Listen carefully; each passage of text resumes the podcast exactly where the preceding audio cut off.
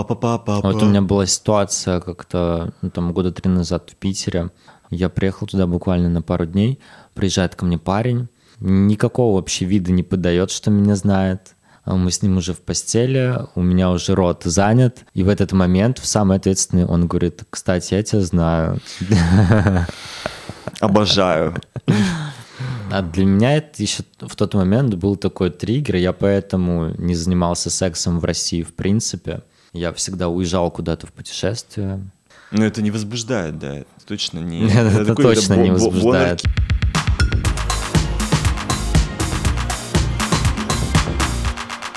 Всем привет, это все еще подкаст «Гей-пропаганда восемнадцать плюс». Меня зовут Милослав Чмоданов, я создатель вечеринки «Чарти Пати» и автор книги «Неловкие моменты». И сегодня мой гость Андрей Петров, знаменитый блогер, визажист, рэпер и открытый гей. Привет, Андрей. Всем привет, ребят. Я Спасибо, как... что пригласила. А. Не за что. Я как раз вчера смотрел, хотел сказать пересматривал, но буду честен, смотрел в первый раз на Ютьюбе видео твоего камин-аута. Прошло около двух лет. Это, с одной стороны, кажется, немного, с другой стороны, и вроде как и дохуя. Много у тебя произошло за это время? Произошло, да, очень много всего, но просто коронавирус, как бы сейчас все уже полтора года сидят дома, поэтому вот эти полтора года как будто, знаешь, вырезаны из жизни. Камин-аут изменил твою жизнь? Ну, я открылся маме своей. Многие считают, что это постанова какая-то, я вообще не своей маме звонил, или я ей уже признавался, но сделал это просто публично для шоу. На самом деле это был, ну, реально камин-аут, и, получается, я ей признался, и с тех пор она мне больше не задавала вопросы про девушек и прочее. А, да, да. Так что, да, мне это облегчило жизнь.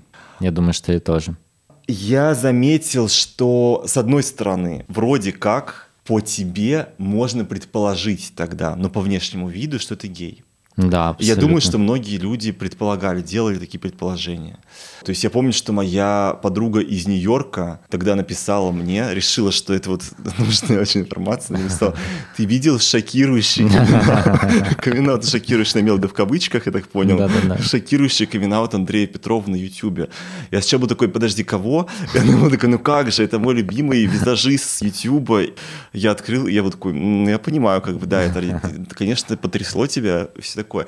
Там и... самый популярный комментарий под видео: ой, а мы не знали, типа. Ну да, да, да. На самом деле вс... люди всегда все знают, понятное дело. И когда я делал камин-аут, там, не знаю, моей маме, я очень волновался и так далее. Но при этом ряд людей, особенно вот девушки, они говорят: ой, да брось ты, мама всегда знает, мама всегда чувствует, да, мама всегда знает. Но у меня всегда был вопрос: если мама знает, почему мама никогда не может как-то облегчить, сделать, не, не полпути пройти навстречу этому сложному разговору, но чуть-чуть хотя бы, да? Но нет, мама обычно спросит тебя про девушку что-нибудь, как там у тебя внуки, там, когда забираются. Ну, потому что призрачная надежда все-таки у нее таится, что, может быть, это не так, может быть, я ошибаюсь, у моей мамы было точно так. Также. То есть она всегда знала, но надеялась, что это не так. При этом видно отчетливо, что ты сам волнуешься на видео. Это просто обычное человеческое волнение, когда ты делаешь что-то для публичного пространства. То есть я тоже могу это понять. Я там четыре года работал на радио, и перед каждым прямым эфиром у меня потели ладошки.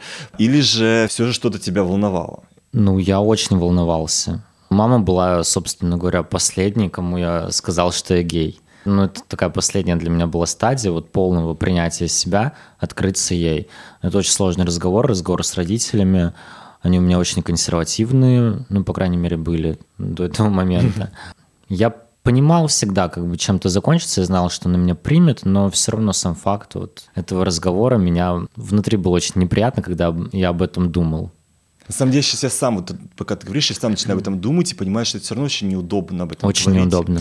Потому что даже если ты сам принял себя и понимаешь, что в этом нет ничего такого, ты прекрасно понимаешь, что для очень многих людей в нашей стране в этом даже очень много чего такого. И хуй знает, как на самом деле вот, как бы они отреагируют. Честно говоря, не знаю, чего я стеснялся. То ли какой-то стыд, может быть, все равно запрограммированный, знаешь, что ты гомофобии, может быть, где-то далеко в подсознании есть, то ли нежелание разочаровать родителей, вот что-то такое глубинное лежит, из-за чего этот разговор таким тяжелым является. Я очень долго готовился, где-то час, наверное, прям настраивался с друзьями, они мне говорили такие: давай, давай. Друзьям-то лишь бы посмотреть, конечно. Но я рос в, в такой обстановке, когда мы друг другу в семье не показывали чувства, мы mm. не общались открыто на, ну, на такие душевные темы. И, может быть, поэтому, ну, как бы камин-аут — это очень серьезный, очень такой личный разговор. И так как у нас никогда не было таких разговоров, наверное, просто вот банально из-за этого. Ты же рос в маленьком городке. Вот я сам да. рос в городе где-то пятьдесят тысяч человек, у тебя еще меньше, как я понимаю. пятнадцать тысяч, да. Это, наверное, не самая благодатная среда для расцвета юного гомосексуала в России. Ну, секса у меня там не было. То есть я до восемнадцати лет, пока школу не закончил, я там жил.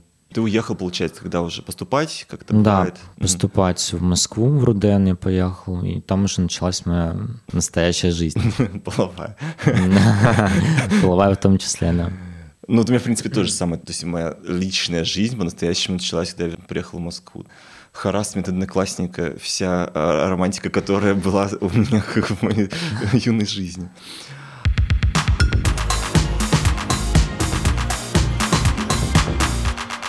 Ты в том видео говорил, что ты сам понял про себя там лет в четырнадцать примерно, что ты гей, а лет в пятнадцать где-то принял уже себя как гей. Ну, примерно так. А. Свои гомосексуальные наклонности mm, да, я да. осознал и потом принял. Но я себя назвал бисексуалом. Я, кстати, тоже начинал, начинал с того, что в Москве я назывался бисексуалом. То есть вот можно достать мальчика с Урала, но вот Урал за мальчика еще долго не выходит, и мне казалось, что будет не так стрёмно, не так стыдно. То есть мне казалось, что если я буду гей, то это вот уже все, это вот какой-то, вот не знаю, Сергей Пенкин из телевизора, что-то такое, что высмеивается. А если бисексуал, то ты какой-то такой светский лев из произведений Бретта Истона Эллиса, знаешь, такой, который вот сегодня с ним, завтра с ней, значит, которому не важно. Я все время говорил, мне не важно пол, мне важно, что человек вот в этом классный. Хотя на самом деле просто так совпало, что все эти классные люди были почему-то мужики. То есть не в обиду быть девушкам, когда я с ней там целовался, но при этом не... То есть когда девушка пыталась реально чуть ли уже не изнасиловать, у меня был сильнейший стресс в моей жизни. Там, не знаю, один из... Какой. То есть я там выкурил две сигареты подряд, сказал, я сейчас на секундочку просто ушел, покурил две сигареты. И, и не вернулся. Я вернулся, сказал, так, у меня болит голова, я буду спать. Она была в таком красивом белье, там уже все, подготовилась. И после этого вечера мы с ней больше не общались. То есть она через пять лет мне просто позвонила и сказала, хочу пригласить тебя на свою свадьбу. И чувствуешь, что она вот просто хочет показать, что да, жизнь да, да. продолжается после тебя, тварина. А какие-то при этом люди, возвращаясь к маленькому городку, какие-то люди вокруг подозревали в тебе гомосексуал? Не знаю, одноклассники там. Да, а, все подозревали. Родные. Как раз в день выпускного, когда уже все это последний день, когда мы видимся все, это был первый раз, когда я выпил алкоголь. Ого! Да, получается, почти восемнадцать лет. И на той тусовке с одноклассниками, ну, уже все напились, они такие подходят ко мне. Ну что, Андрей, типа, признайся, действительно ли ты бисексуал или, или может быть, гей?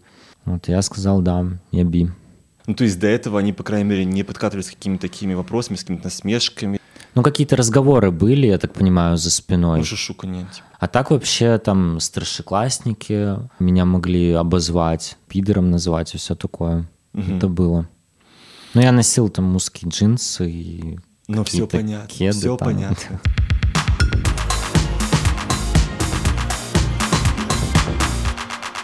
Но у меня, кстати, был случай в Москве.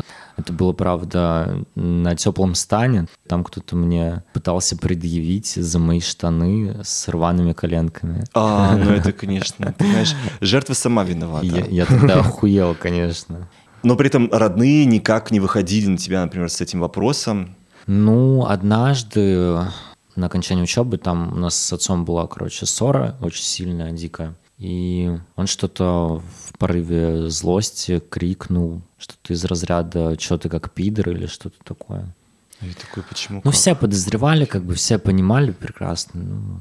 А как сейчас, например, они относятся к тому, что ты там поешь песни, типа там «Пидор», и там уже не просто... То есть я помню, что вы там, опять же, в камин-ауте мама твоя там волнуется, что вот ты не бережешь себя. Может быть, тебе предъявят какие-то вещи за это, за то, что там висит законы, могут сделать показательный процесс. Предъявили, кстати, а... недавно. Mm.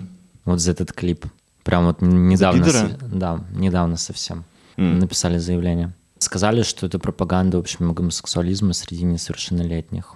Но там в клипе нет ни одной сцены, где я целуюсь или трогаю за какие-то интимные места парня. Но им показалось, что достаточно сексуально это, чтобы кого-то да, склонить. Напис... Ну, кто-то написал заявление, была проведена проверка в эм вэ дэ и где-то еще, и в итоге проверка подтвердила наличие пропаганды. Я еще посмотрел статистику оправдательных приговоров в России, и она ноль целых семь десятых процента. Проверить. Я имею в виду, в принципе, все приговоры а, все в России. Вообще? ноль целых семь десятых процента а. оправдательных. Поэтому, если кого-то, когда-нибудь, ребят, на кого-то напишет заявление, будьте уверены, что вы проиграете в суде. И молитесь, чтобы это была административка. Блин, ну да, позитивно. Ну, правда. Ну, видимо, они решили, что там такой текст, который обращен непосредственно к несовершеннолетним. То есть ты как бы обращаешься к каким-то детям. Ты можешь звать меня пидор, ты можешь звать меня сучка. Угу. И вот в это время дети такие сидят, да. записывают такие, так, могу. И там что-то еще строчки какие-то про член, сосу члена или что-то такое да, было. Да, да. Мы говорили про то, как мама относится. Да, да. В общем, она поздравила меня с выходом клипа, с премьерой трека. Так что все хорошо. Все хорошо, но она, она перестала волноваться в этом смысле, что э, тебе что-то прилетит, верно? Нет, мама все равно не перестанет не перестала, волноваться. Конечно, нет. Я думаю, но она да, видит такие... обстановку и так далее. Помимо прочего, у тебя еще и достаточно, как это принято называть, женственный лук. То есть угу, ты... Феминный. А, феминный, да. Ты красишься. В Хорнете меня ненавидят. Ноготки там опять же, да. И это, опять же, такой интересный кейс, в смысле, что это то, что больше всего бесит в геях гетеросексуалов, гомофобов, да. то есть скрытых зачастую. Потому и что это... я такой клишированный как бы Да-да-да, то есть ведь считается, что вроде как, если уж ты гей, то хотя бы не выпячивай это. Веди себя как мужик хотя бы, да? Не надо вот обязательно вот вести себя как баба. Ты же парень все равно, ебешь ты, ебись. Как бы зачем вот показывать это все? И при этом одновременно это и, как ты правильно сказал про Хорнет, в том числе бельмо на глазу и у многих геев, потому что многие геи тоже, ну, весь же тоже внутренняя гомофобия, многие люди, многие гомосексуалы также недолюбливают других гомосексуалов, это тоже не какое-то мирное комьюнити, где все только любят друг друга, вообще ходят с радужными, фл- радужными флагами и так далее. Реально многие гомосексуалы очень относятся тоже с неприятием к женственным лукам, в том числе, на мой личный субъективный взгляд, это связано с тем, что им все еще не разрешена эта травма принятия гетеросексуальным большинством, им очень хочется принятия, и им кажется, что вот такие женственные а, или какие-нибудь манерные а, гомосексуалы в том числе бросают тень на их плетень, что им сложнее быть принятыми от того, что а, люди ассоциируют геев с а, такими женственными манерами, нервными ребятами. Ну, интересная мысль. А я думал на эту тему и пришел к выводу, что, скорее всего, это из-за того, что наша страна очень патриархальна, и у нас сексизм процветает только так. Вот эти комментарии, что ты как тёлка, понятно, что у нас быть женщиной или быть похожим на женщину – это стрёмно. Есть такое, в том числе, я согласен, в России, правда, очень серьезная история с сексизмом и с каким-то таким унижением женщин. В том числе это выражалось, на мой взгляд, и в этой внутренней гомофобии, когда подшучивают над, например, пассивными гомосексуалами, да? То есть да, многие считают, есть. что, типа, угу. если я актив, то я считаю, что как бы не такой как бы позорный. Да, некоторым стрёмно признаваться, что они в пассивной роли только. Да, да, многие реально о, будут уверять, опять же, как бисекс... что про свою бисексуальность, что они универсалы, хотя там они, да, там, да, не да. знаю, попробовали один раз в жизни, может быть, как бы быть активными, им не очень-то и зашло.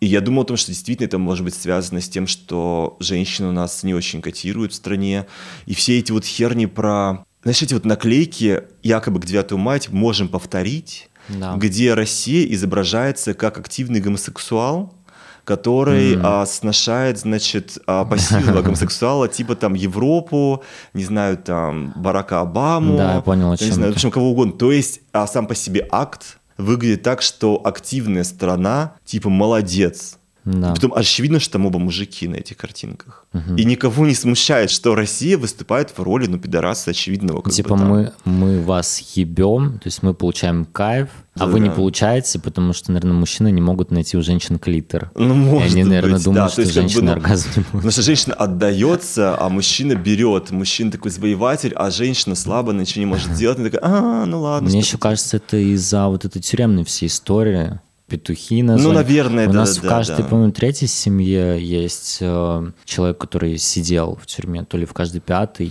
То ну, есть типа нас, насилие на самом деле... имеется в виду. Насильник молодец, типа, а изнасилованный вроде как проигравший, типа, лузер. Хотя у изнасилованного пачка сигарет. Это шутка.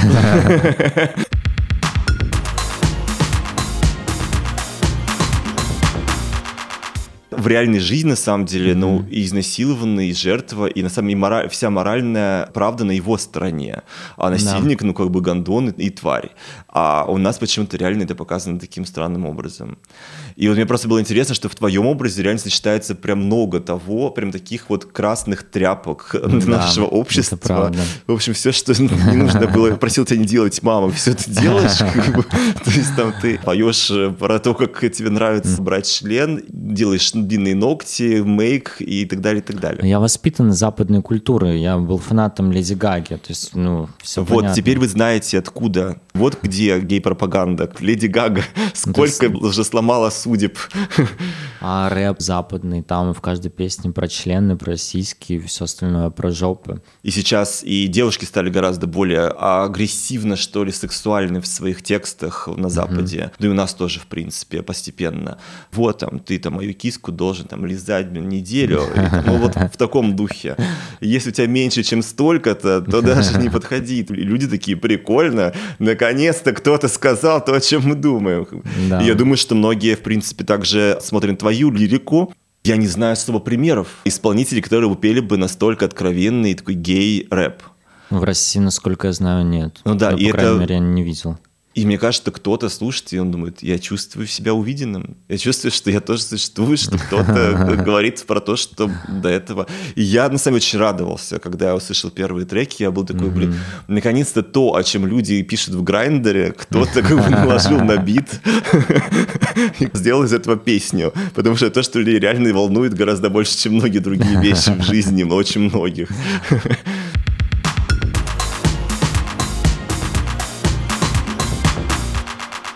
Мне прикольно, что кто-то поет и про меня тоже. Наверняка множество людей, те тоже пишут про это между тысячами проклятий и пожеланий сдохнуть. Да, но очень много геев слушают мои треки. Такая фан-база своя получилась. Ну, девушки тоже любят. Нас, кстати, вот достаточно много тоже слушают. Да, гетеросексуалы даже слушают. И не только девушки. Просто они удивляются тому, что, оказывается, можно говорить там про секс и про какие-то такие вещи откровенно. Потому что в гетеросексуальном обществе, которое более традиционно, более закостенело, это не совсем принято до сих пор. Это немножко неловко. А геям куда уж деваться? Нас так мало вроде как, да? Еще будешь здесь скромничать, вообще в девках останешься всю жизнь, как бы, поэтому уж если говорить, так ты мог тогда в маленьком городке сидеть как бы всю жизнь да. и не выпячиваться. А тебе нравилась внешность, когда ты рос? Ну, с годами я себе нравлюсь больше. Угу. Да, у меня были проблемы с комплексами по поводу внешности лица. Я в пятнадцать лет не любил очень свое лицо. И поэтому все филлеры, которые я вел, это вот ради этой борьбы с комплексами. Сейчас я себе больше нравлюсь. Семья Кардашьян все уже сказали за нас, за всех. Как бы они все переделаны, не все красивые. Поэтому я поддерживаю пластик-серджери и филлеры и все остальное. Вот и планирую еще тоже много чего сделать. У меня был еще, к слову сказать, тоже момент забавный. Он относится к женственной внешности в том числе. Я в какой-то момент оделся на Хэллоуин Мадонной. Позвал специально там какую-то крутую визажистку, потому что я понимал, что я нарисую себе там просто пиздец на лице, и начну сам себя красить. Да, я видел твои макияжи. Так, не осуждай их. No shame. Некоторые из них делали профессионалы. Хорошо. Не суть, короче говоря. Мне кажется, Мадонне я был достаточно органичен. Но единственное, там некоторые просто люди не понимали. Кто думает, что Мэрилин Монро, кто-то, что Полина Гагарина. И у меня была определенная проблема с моим тогдашним парнем, что его это очень триггернуло. Он хотел, Феминность? чтобы я... Да, то есть mm-hmm. он хотел, чтобы я был таким более мужественным. То есть и так, в принципе, я так понял уже потом, когда мы с ним расставались, что я на всем пути немного разочаровывал его в этом плане, mm-hmm. что я был не таким воплощением суровой мужественности, как он хотел. Я то понимаю, есть он хотел быть принцессой, как бы, да, а вот а чтобы рядом с ним был такой, типа, вот спортсмен и вот практически армеец.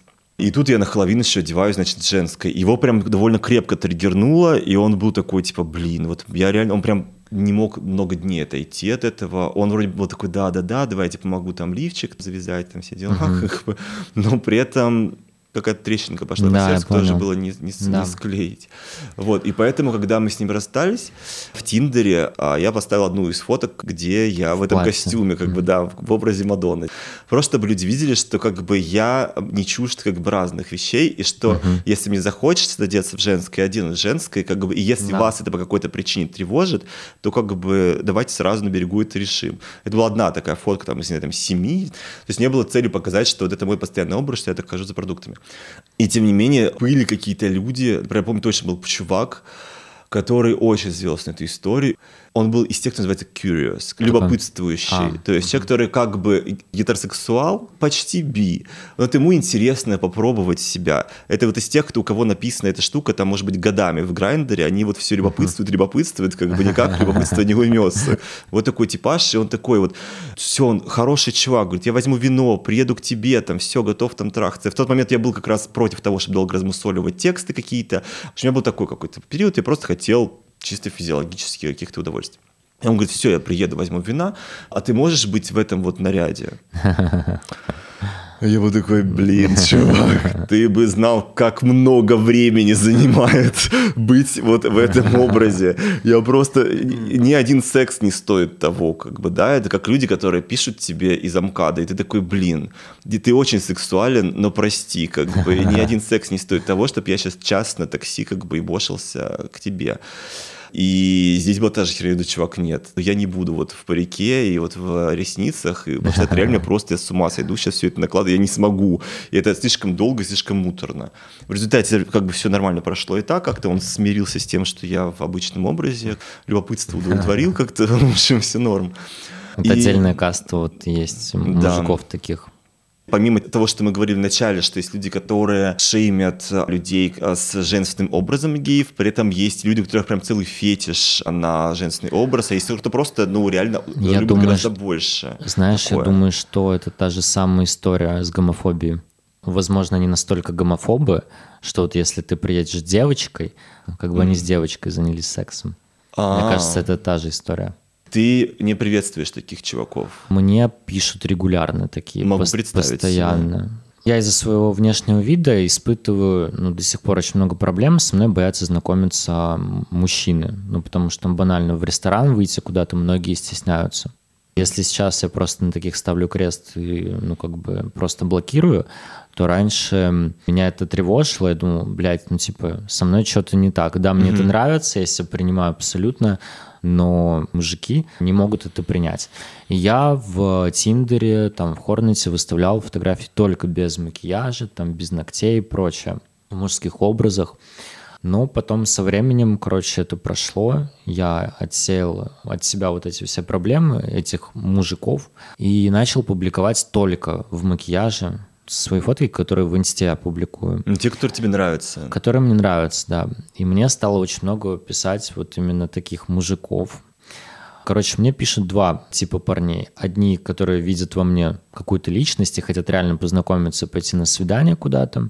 Да, я им нравлюсь, ну, как я выгляжу и моя феминность, но они не зациклены на этом. Ну да. А второй типаж, которые четко хотят видеть, ну, типа, меня как девочку. Угу. И вот такие, конечно, меня раздражают. Но иногда я с ними играюсь и могу себе позволить накраситься в постели и прочее. К тому же я стал стринги носить, поэтому для меня это уже не проблема. Ну, то есть я себя уже не чувствую дискомфортно. Mm-hmm. Потому что раньше я прям ощущал, у меня было...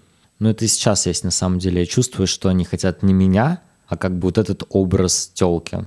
Но сейчас я как бы на них просто вообще никакие ставки не делаю и могу там по угару встретиться один mm-hmm. раз с кем-то из таких, и все.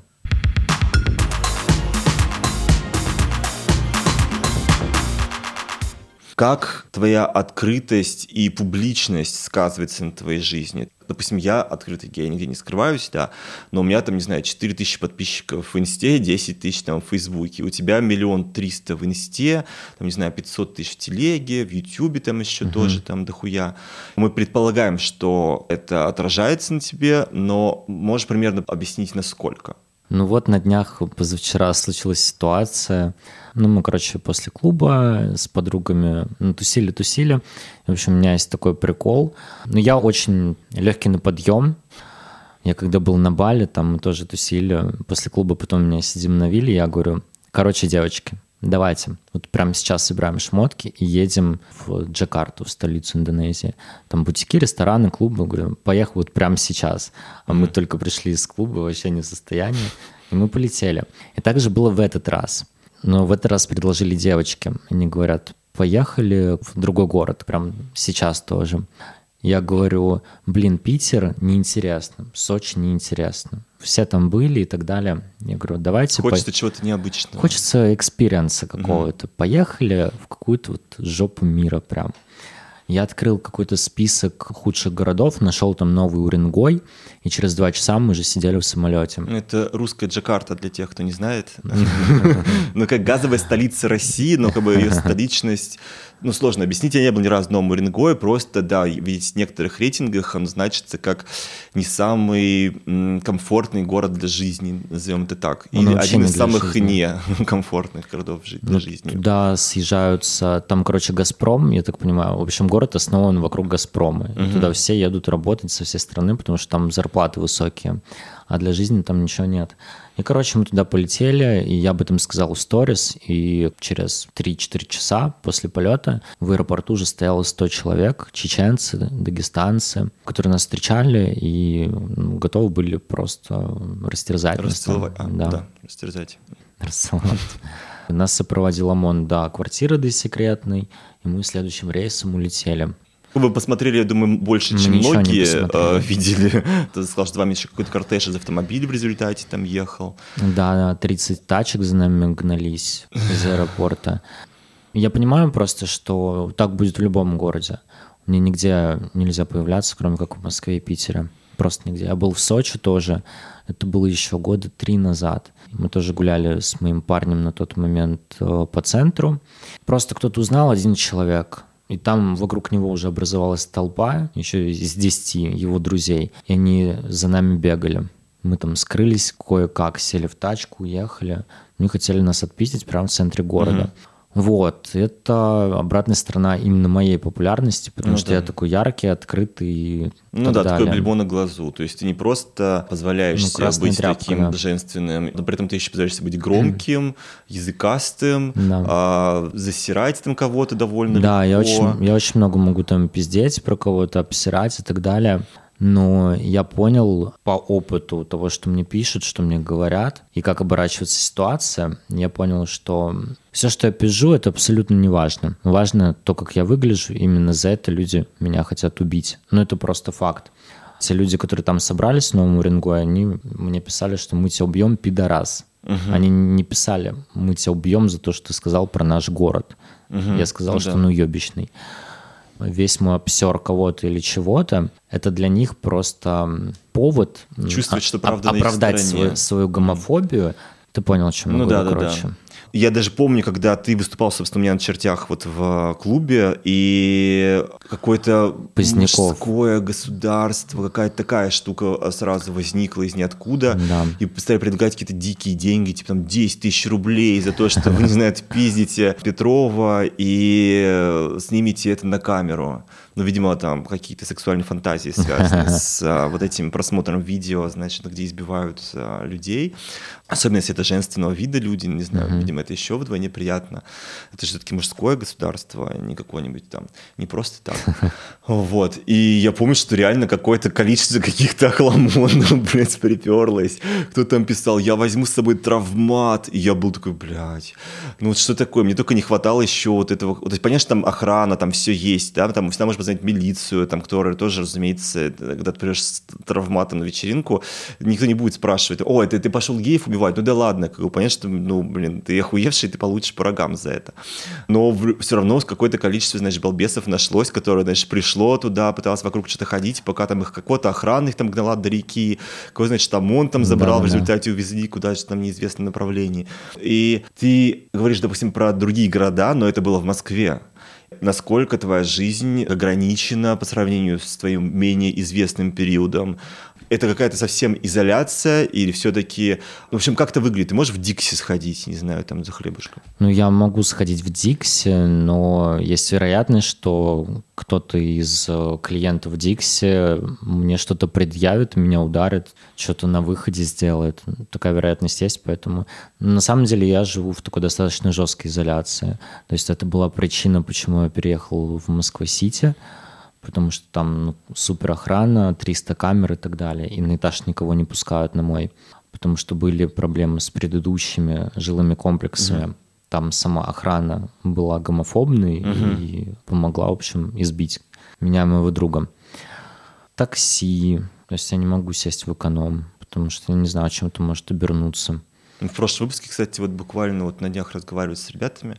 У одного из них был некий такой легкий сексуальный эксперимент с таксистом. Я вспомнил, что у меня был, когда что практически у каждого из нас, что у каждого гейс и копнуть, практически у каждого есть, да. И вот я удивлялся, потому что, блин, что происходит с таксистами эти наши в наши дни? Почему они так сексуально активны и так гомосексуально активны?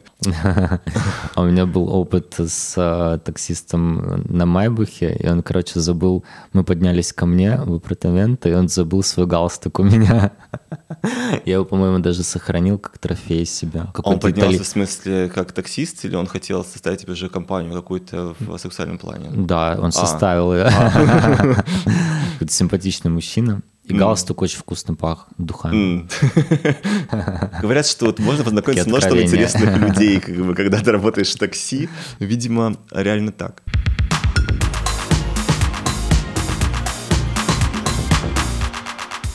Как думаешь, на чем вообще держится гомофобия в России? Вот что заставляет людей так гадко реагировать на гомосексуалов? Я просто... Свежий пример. Вчера встречаюсь с другом на каком-то, в каком-то адском сквере, и на соседней скамейке такие сидят, не могу сказать, бруталы. Ну, какие-то не очень хорошо одетые как бы, люди с пивными животами, немытыми головами и с большим количеством, значит, там, очевидно, алкоголя внутри. Там, значит, двое мужчин и женщины. И в какой-то мужчина, женщина начинает ссориться с мужчиной, начинает кричать на него и начинает обзывать его. Она пытается подобрать явно какие-то слова, чтобы унизить сильнее. Она говорит ему, ты пидорас, Леня, ты пидорас. Вот я знаю, ты ебешься с пацанами. Я сначала я слышу эти слова пидорас, пидорас, думаю, господи, там друг озирается, говорит, я говорю, вот просто меня уже узнают, я там веду известный подкаст, там все дела. Как бы, потом смотрю, нет, как бы она реально там своему мужику, очевидно, это орет. Я поворачиваюсь другу и говорю, так, я подозреваю, что на самом деле он не пидорас. Он говорит, да он стопудово не пидорас, она просто хочет его таким образом унизить. И очевидно, что это было самое говёное, самое стрёмное, что она могла придумать, чтобы его оскорбить. Ты ебешься с пацанами, на да? самом деле козел самое стрёмное. Да. Это в тюрьме считается просто. Это хуже опущенного. Я, я как-то бывшего так назвал, и он очень оскорбился. Очень. Блин, ну вот она, видимо, тоже как-то не знала, как... Или, может, она слишком часто звала козлом, ему уже было пофигу, как бы. Она решила с, другого, с другой стороны к нему подкатить как-то. У меня было такое... А... двоякое, троякое, не знаю, пятерякое чувство. С одной стороны, я понимал, что если бы я не был гомосексуалом, то, глядя на эту милую даму, мне хотелось бы тут же нажать эту кнопку, съесть таблетку и немедленно стать им, чтобы никогда не, не контактировать с такими милыми леди, как она. С другой стороны, я понимал, что я не хочу и, и не быть, вот, собственно, вот таким же чудесным джентльменом, который я сопровождал. То есть я в таких ситуациях всегда думаю, господи, спасибо тебе, что я гомосексуал. Вот я, правда, это вот как-то просто повезло. Это меня вот спросили меня так, на... я был на одном подкасте, гетеросексуальном, был очень популярный сексуальный подкаст, и у них был специальный выпуск про гейство. Видимо, я считаюсь каким-то специалистом, не знаю, по а, гей-сексу. Вот. И меня позвали, значит, чтобы я просветил общественность гетеросексуальную. И они сказали, ну вот расскажи, дескать, ну вот как ты стал гомосексуалом? И я был, ну вот, это как старый анекдот про швею, которую да. говорят, вот как бы, ну вот Тамара Петровна, ну вот как так, дескать, вы отличница производства, вы там, не знаю, комсомольский лидер и так далее. Такая швея, значит, придавится, начальник, значит, группы. Как вот вы стали валютной проституткой? Она говорит, говорит, ну просто повезло. Как бы, я, я, тоже, вот раньше я реально стремался, я искал очень долго тоже какого-то принятия от гетеросексуального большинства, каким бы оно ни было порой кривым, косым и неуместным в своем отношении ко мне. И я пришел в какой-то момент просто потому, что, господи, как повезло-то, а? Я просто чувствую себя, что я такой... В какой-то очень неплохой компании, если разобраться. Я такой думаю, так, ну если все вот эти люди гомосексуалы, то ой, просто вот спасибо Господи за то, что поместил меня вот в эту удивительную, маленькую, но такую интересную группу. Жизнь, которых никогда не скучна. Всегда что-то происходит интересное. Да, сегодня ты актив, завтра пассив. Вообще столько всего, как бы можно придумать. В общем, а как твое мнение, собственно, это мой очередной супердлинный вопрос, откуда идет вот эта вот вся фигня, почему именно несчастные гомосексуалы являются для людей самым таким оскорбительным, и почему именно их используют для пропаганды поправок Конституции, чтобы люди делали что угодно, лишь бы вот только эти пидорасы не прорвались, не знаю, в жизнь нормальных людей? Ну, по поводу оскорбления, я уверен, это из-за тюрьмы девяностые и все такое, петухи, поэтому отсюда оскорбление. У тебя был еще вопрос, что должно произойти, чтобы это все да, изменилось. Да. Знаешь, можно сколько угодно там говорить про секс-образование, любое образование, там, связанное с ЛГБТ, но все-таки я считаю, что должны какие-то кнопки нажиматься сверху. И пока есть такие законы, но пропаганде гомосексуализма ничего не изменится абсолютно. Вот если бы его отменили, это был бы такой серьезный, это знаешь... Это был бы шаг. Это был бы хоть какой-то шаг, да. Реально, с одной стороны... А сейчас у нас про... гомосексуализм, ну, под запретом, поэтому, собственно, и пидор считается действительно оскорблением.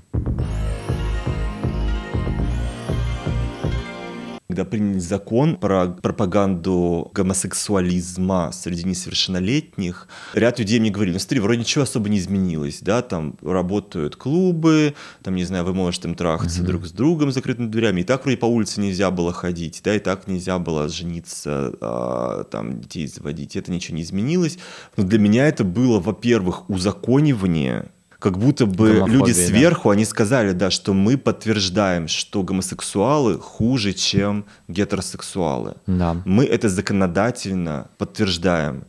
Мало того, мы подтверждаем, что гомосексуальность возможно пропагандировать. Потому что если это невозможно таким образом перенимать, то в чем смысл закона? Это абсолютно они, абсурдный, да. То есть, да, они говорят, что мы уверяем, то есть некие умные вроде как люди сверху говорят, это можно передавать таким путем. И куча темного, необразованного сексуального населения перепугивается, они думают... А что, если мой ребенок не должен был стать гомосексуалом, а станет, потому что, вот, не знаю, ему придет Андрей Петров и на ушко нашепчет, значит, там... Ты можешь давай, да-да-да, сдавай к нам, у нас есть там печеньки или там еще что-нибудь получше. У нас есть члены. Он такой, о, Господи, серьезно? Печенье не надо. Я не так уж и любил его все это время.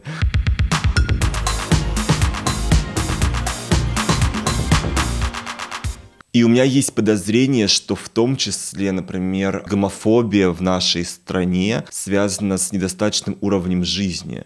Потому что когда я сталкиваюсь с гомофобией, то у меня есть такое ощущение, что это тот случай, когда человека реально жизнь не устраивает собственная.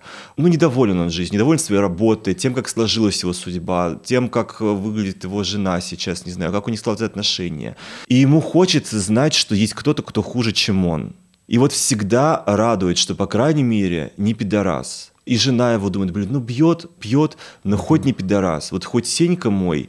Ну, я уверен, что есть, конечно, такие семьи, где так считают. Ну, я с тобой здесь не согласен на этом вопросе. Я хотел, хотел, во-первых, добавить по поводу закона о пропаганде. Вы можете, ребят, думать, что ничего не изменилось, все хорошо, как бы клубы не закрывают, никого не отлавливают. но вы имеете в виду одно, что этот закон работает так. Да, могут сверху по какой-то причине до вас доебаться, ну, какой-то депутат, допустим, вот я у всех на виду, какой-то депутат может на меня спокойную заяву написать, она рассмотрится, но также может заяву написать абсолютно любой гражданин Российской Федерации, хоть ваш сосед, хоть ваш друг, если у вас есть какая-то фотография или текст в посте в Инстаграм, что у вас отношения там с мужчиной, кто угодно из ваших подписчиков оформит заявку онлайн в МВД и считайте, что вы обязаны заплатить штраф. И причем сумма штрафа, предполагаю, что будет не пять тысяч рублей, так как все-таки в публичном поле был сделан пост. А по поводу бедности и гомофобии, просто есть примеры стран, там Бразилия, она тоже, ну, небогатая страна, там очень такое нищее население, но там вполне себе прайды, гей-парады, ну, это праздники города, Рио-де-Жанейро и так далее. Там очень много геев, и мои друзья, которые там были, они говорят, что это ну просто геи кругом. Есть другой пример, Дубай какой-нибудь, УАЭ, которые очень богатые, там есть законы, я не помню, как называется закон, короче, о трансвестизме, по-моему, или что-то такое. Угу. Короче, если ты мужчина, который переодеваешься в женщину, то тебя могут посадить там вплоть до полугода в тюрьму, угу. Или там у тебя губы накрашены. Ну да, так возможно, что... возможно. Просто у меня почему-то именно на личном опыте так складывалось, что мне казалось, что действительно люди зачастую просто ищут. Может быть, это часть просто, часть людей mm-hmm. ищут, опять же, кого-то, кто хуже, чем они, потому что так им лучше живется. Мне кажется, это связано, ну, гомофобия связана с культурой, с религией. Ну, это в том числе, конечно, многие традиционные религиозные страны более гомофобны. И с, ну, законами, которые сверху идут. Хотя Россия не особо религиозная страна. Ну, то есть это как бы, это как mm-hmm. у нас такая, ну, часть косплей на религию, то есть, ну, mm-hmm. я сейчас не хочу никого оскорбить, это мое, ну, просто у меня такое впечатление со стороны, я не очень религиозный, я не бываю там в церкви, и поэтому я не знаю, может быть, это не так, но вот у меня такое впечатление, что это все достаточно... А разве мы не религиозные? Мы ну, не были религиозными только во время да, Советского официально, Союза. Официально, да, но я не вижу особо истинно религиозных людей как-то вокруг, я прям не вижу людей, которые бы действительно вот сверяли свою жизнь со Словом Божьим. Да, ты сходи очень, в монастырь в любой. Очень избирательно, мне кажется, у нас какая-то религиозность. То есть, когда это тебе как-то полезно, то ты религиозен. Когда... В общем, не, не разбираюсь в религиозности настолько, но согласен, что, опять же, по статистике, по моей личной, религиозные страны более гомофобны. Да. Несмотря на всю эту гомофобию российскую, распространенную, тебя вполне можно назвать успешным человеком, при том, что ты открытый и медийный гей. Я нонсенс в этом плане, считаю. Ты даже не так давно, помню, высказывался в Инсте про то, что не понимаешь многих медийных других геев, которые в большинстве у нас закрытые. Ты говорил, что, дескать, я не понимаю, почему вы до сих пор так держите за свою закрытость, если вам не нужно да. выступать в Кремлевском дворце. Можешь как-то свои мысли здесь немного пояснить на этот счет? Ну, во-первых, про себя скажу. Свой кейс я считаю таким супер интересным, потому это что я тоже считаю, потому что я открытый гей, и я спокойно продаю рекламу, делаю бизнес свой, свои инфопродукты запускаю, которые люди покупают. То есть, несмотря на мой образ, на то, что я живу в гомофобной стране, можно делать бизнес. На чем в основном, если не секрет, например, строится твоя ну, коммерческая успешность? У меня сейчас инф, инфопродукты. Ну, то есть курсы там по макияжу, по оральному сексу сейчас я запустил. Ну и реклама, конечно же. Ну и в принципе, то есть... Реклама основана на том, что у тебя много подписчиков в соцсетях. Много подписчиков. Mm-hmm. Ну и плюс у меня просто такая предпринимательская жилка. Я тоже в свое время подзаморочился. И не только Инстаграм вел, а еще и перевел подписчиков в Телеграм. И Телеграм тоже сейчас у меня на пассивном доходе есть. Это про себя хочу сказать. А про геев, которые сейчас в шкафах, которые очень популярны на сцене, не будем называть имена... Я просто не понимаю, почему они до сих пор не могут ну, просто признаться аудитории, потому что, я считаю, от них люди не откажутся, которые их слушают. Для многих это, наверное, будет немного шокирующе. Многие не подозревают, хотя все комьюнити наше ну, прекрасно знает эти имена. Но ничего кардинально у них в жизни, в бизнесе не изменится. То есть, если вы делаете крутые шоу, выступаете с концертами, вы также будете ездить и выступать. Но в Дикси они и так не ходят, я думаю. А в Дикси и так не ходят.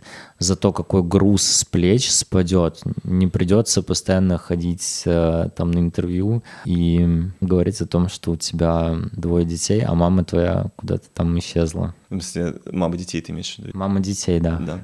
Психологически это еще так тяжело, когда ты... Ну, то есть я не думаю, я знаю это. Когда ты вынужден все время подменять какие-то слова, говорить там про свою половинку, еще что-то такое. Ну, то есть, блядь. Ну, вы банально не можете никуда выйти вдвоем.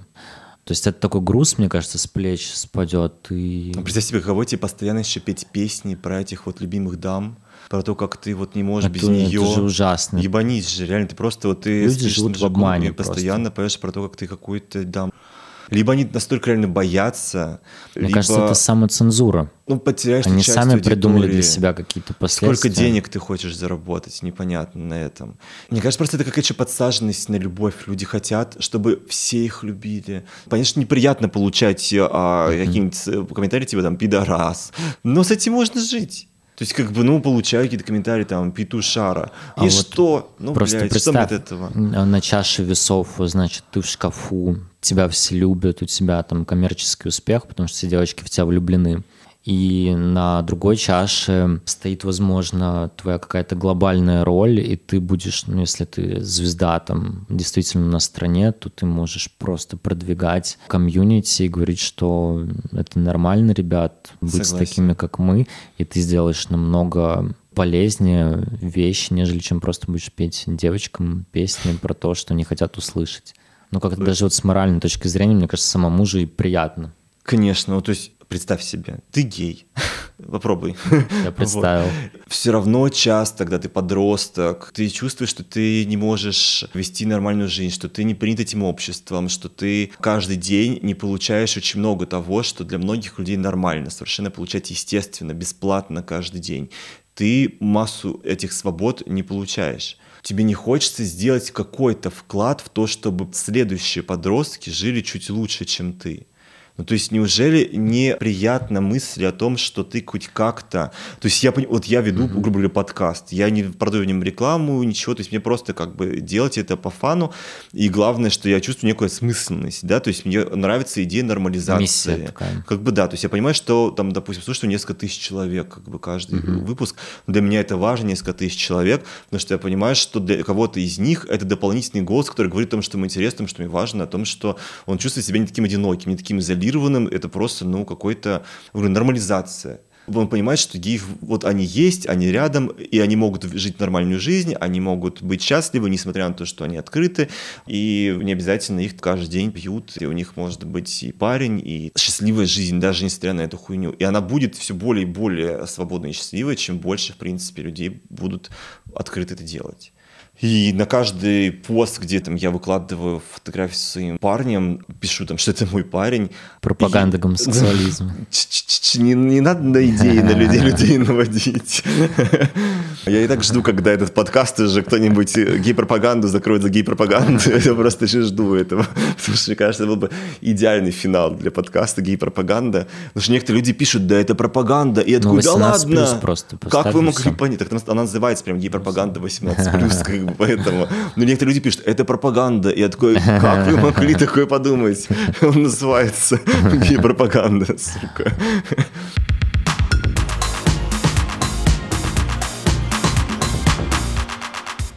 Если нас слушает сейчас кто-то из известных геев, или вы собираетесь быть известных слэш геев, то мы прям ждем, что вы тоже... Я прям буду очень рад. И, то есть я готов покупать его песни, ходить на его концерты, дарить ему букеты и так далее. То есть я займу, куплю дополнительное место, которое какая-нибудь тетенька освободит. Хотя тетеньки очень радуются, опять же. И девочки сейчас очень даже рады, когда видят открытого гея, потому что их радует сама по себе идея того, что есть какая-то свобода и, главное, любовь. Людям нравится, что люди могут свободно говорить о своей любви искренне, а не какими-то заученными, штампованными какими-то рифмовочками, которые им какой-то продюсер написал. Да, согласен. Сейчас ТикТок очень сильно повлиял на комьюнити. Я считаю, очень много мальчиков и девочек, гомосексуальных, бисексуальных, спокойно об этом вещают в ТикТоке, но очень много подписчиков. у тебя есть новый проект про обучение минетам, и это, конечно, очень интересно. Я залез вчера на сайт, он называется как? Глотка. Вот, а глотка точка ру? Нет, он на моем сайте, Андрей а, Петров. Там, ну, в общем, если вы зайдете в инсту Андрея, напишите то там... в гугле «Глотка Андрей Петров». И нажмите на раздел «Картинки». Собственно, там ты довольно амбициозно планируешь или уже начал обучать людей а, минету. Да. А, там обозначена твоя квалификация. Сказано, что ты сделал не менее там, сколько, там, полутора тысяч минетов стам парням. Вот. А, только лучшие отзывы четыре целых девять десятых звезд в приложении, включая Uber, видимо. Вот, Яндекс. И, да, да, да. И ты готов поделиться этим знанием с людьми. Это как, что это такое? Как тебе вообще пришла в голову эта светлая мысль?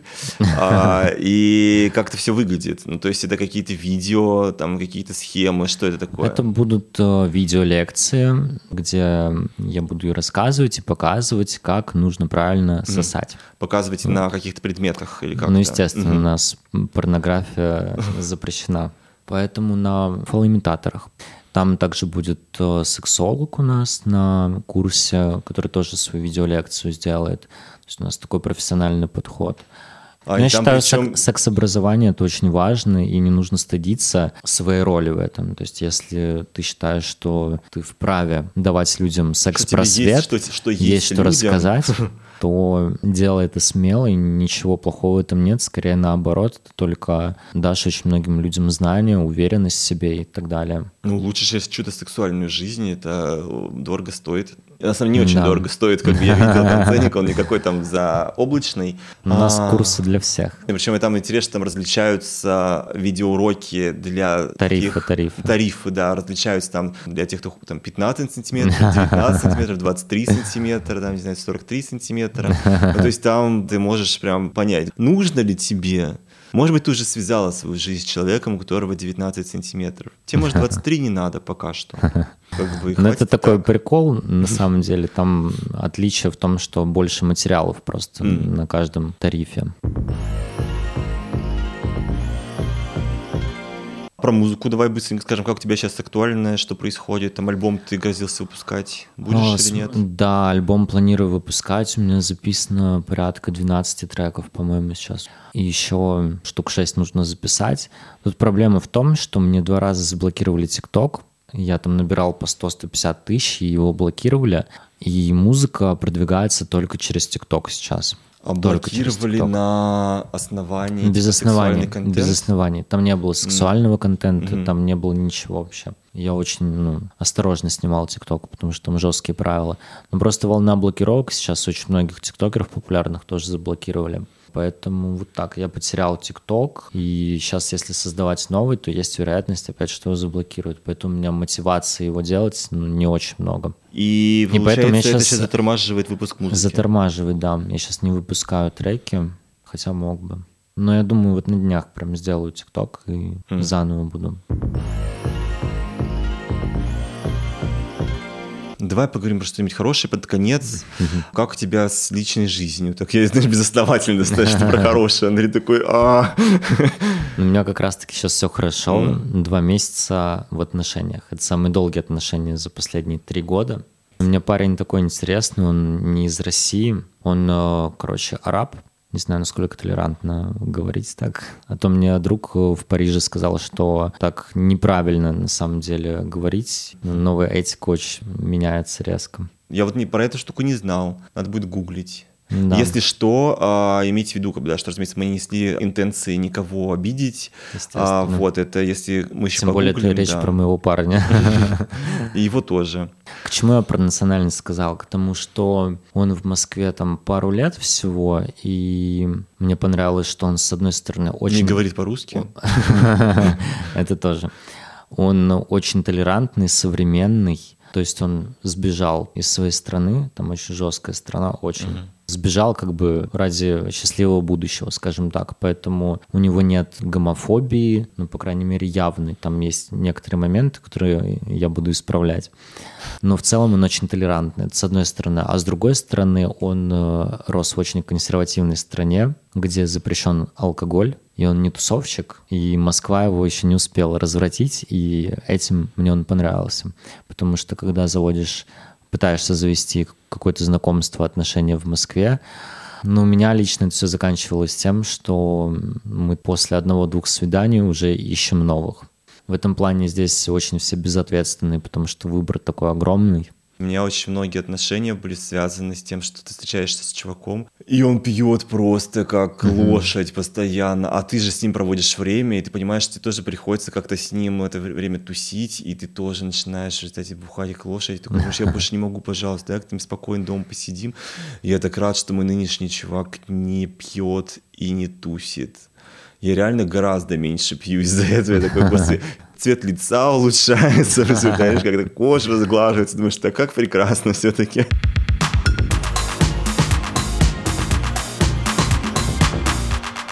Бывают у тебя моменты, когда ты чувствуешь себя одиноко, и как ты с этим борешься или что ты с этим делаешь?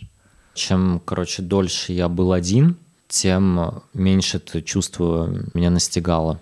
Дело в том, что я с восемнадцати до двадцати двух четыре года я был только в отношениях. Я не представлял жизнь без отношений. Вот эта тупая куриная башка, блядь.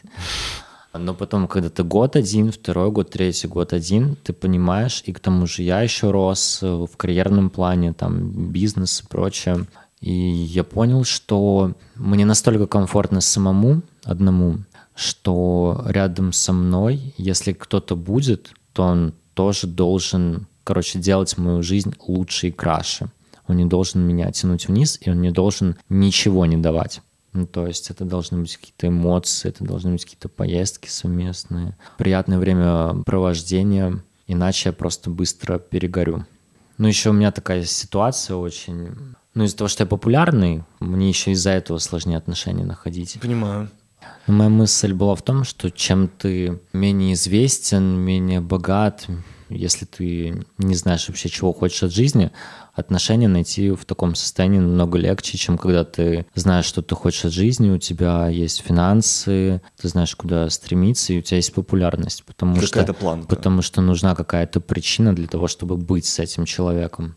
Когда этого всего нет, то причин, в принципе, очень много может быть.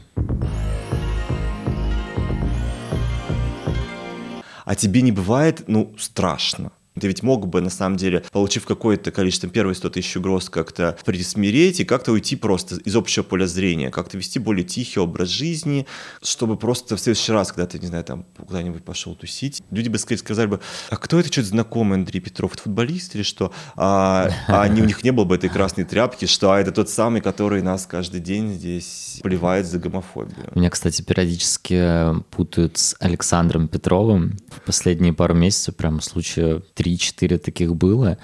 Первый раз я никак не, не прореагировал даже на это имя, а потом я такой говорю, да, это я, Александр Петров. Они такие, о, дай свой Инстаграм. И я ввожу Инстаграм Александра Петрова, подписываюсь на него, говорю, вот, смотрите. Ну, круто, спасибо.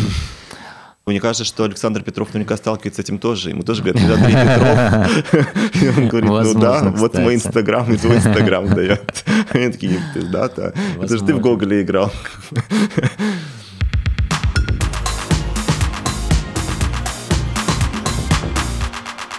Да, и про страх, да, прости. Вот в Новом Уренгое, пока мы там ждали вылет в Москву, у меня было полное ощущение... Что пиздец. Предсмертное такое, предсмертное состояние было. То есть я думаю, возможно, вообще я не вернусь отсюда. И вот такие ситуации бывают. Ситуация там с пилой, когда была, у меня было такое же состояние. Что ситуация с пилой? Для тех, кто не в курсе. Я не помню, года два, по-моему, назад организация, которая называла себя «Пила», гомофобная организация, которая отлавливала геев и mm. подстрекала людей ловить геев и ну, разбираться с ними, бить, убивать и так далее. И, и там они опубликовали список имен, за которыми они охотились. И одного человека из этого списка убили. Вот. И в этом списке было имя Андрей Петров. В тот момент, короче, мне было также абсолютно стрёмно. И таких ситуаций было очень много. Во, во все нападения на меня, ну, то есть у меня состояние такое предсмертное, как будто я вот на грани жизни и смерти. А почему тогда ты продолжаешь? Вот почему ты продолжаешь светиться, записывать треки? Ну, это моя работа, это мое дело, это мне нравится. Я просто не могу без этого. То есть тут нет такого, что я эпатирую, то есть из себя что-то выдавливаю, там, наращу сегодня на пять сантиметров ногти длиннее, чтобы кого-то там удивить. Нет, мне это просто искренне нравится, и когда у меня не было там сотен тысяч подписчиков, а было пару тысяч в Инстаграме, я в универ ходил там с бирюзовыми бровями на пол лица. Ну, у меня, наверное, синдром дефицита внимания, какой-то врожденный или из-за воспитания, не знаю. Ну, то есть ты будешь страдать больше, если ты не сможешь этого делать, чем да, абсолютно, сейчас. Абсолютно. И вам мы желаем жить жизнью, которую вы считаете нужной, а не ту, которую, как вам кажется, общество вам избрало. И посмотрите на пример Андрея Петрова. Он живет в России, в обществе, где быть геем — это значит не выпячивать себя, и если делать что-то лучше с закрытыми дверями. Мы не против того, чтобы вы были геями, но только не стоит вот при людях это делать, ведь личное должно оставаться личным. Андрей полностью опровергает эту историю, он, наверное, прям хера во все стороны. Он это говорит, он про это поет, он про это читает рэп, смело вступает в какие-то баталии, боится, но делает. И, собственно, это, наверное, судьба сейчас современного гея в России. Бояться, но делать. На что делать? Действительно, ты боишься. То есть, к сожалению, наша жизнь связана с рисками, но также вас может сбить автомобиль на улице, также вам может упасть кирпич на голову, вас может стукнуть дубинкой мент. А вообще, ребята, переезжайте в Европу. Почему ты не уехал, например? Вот если столько всякой херни происходит у тебя. Я не собирался оставаться в Москве. Я mm-hmm. собирался прилететь с Бали, ну, месяц побыть, порешать дела и улететь. Ты связываешь все-таки свою жизнь с тем, что ты продолжишь ее где-то еще, где не настолько да. бесячие законы Своё и отношения. Свое будущее в России я не вижу. Но я буду сюда прилетать по делам, но mm-hmm. основную часть времени не хочу здесь жить. Это тоже выбор, потому что, опять же, известная формировка про то, что если вас не принимает ваша семья, то вы можете выбрать себе семью, вы можете выбрать людей, которые будут вас заботиться, которые будут принимать вас с вашей сексуальностью и с вашими особенностями и т.д. и т.п. Также, в принципе, можете выбрать и страну. Никто не говорит, что вы обязаны прожить здесь всю жизнь. Так что, в общем, да, желаю, чтобы у вас у всех была жизнь такая, какой вы ее видите. А если она будет еще и достаточно богата, то это вообще вдвойне прекрасно. Да, ребят, найдите свое дело, ебашьте его, будьте в нем уверены, и я уверен, что успех придет к вам. Спасибо большое, Андрей. И пока. Спасибо тебе. Пока-пока, ребят.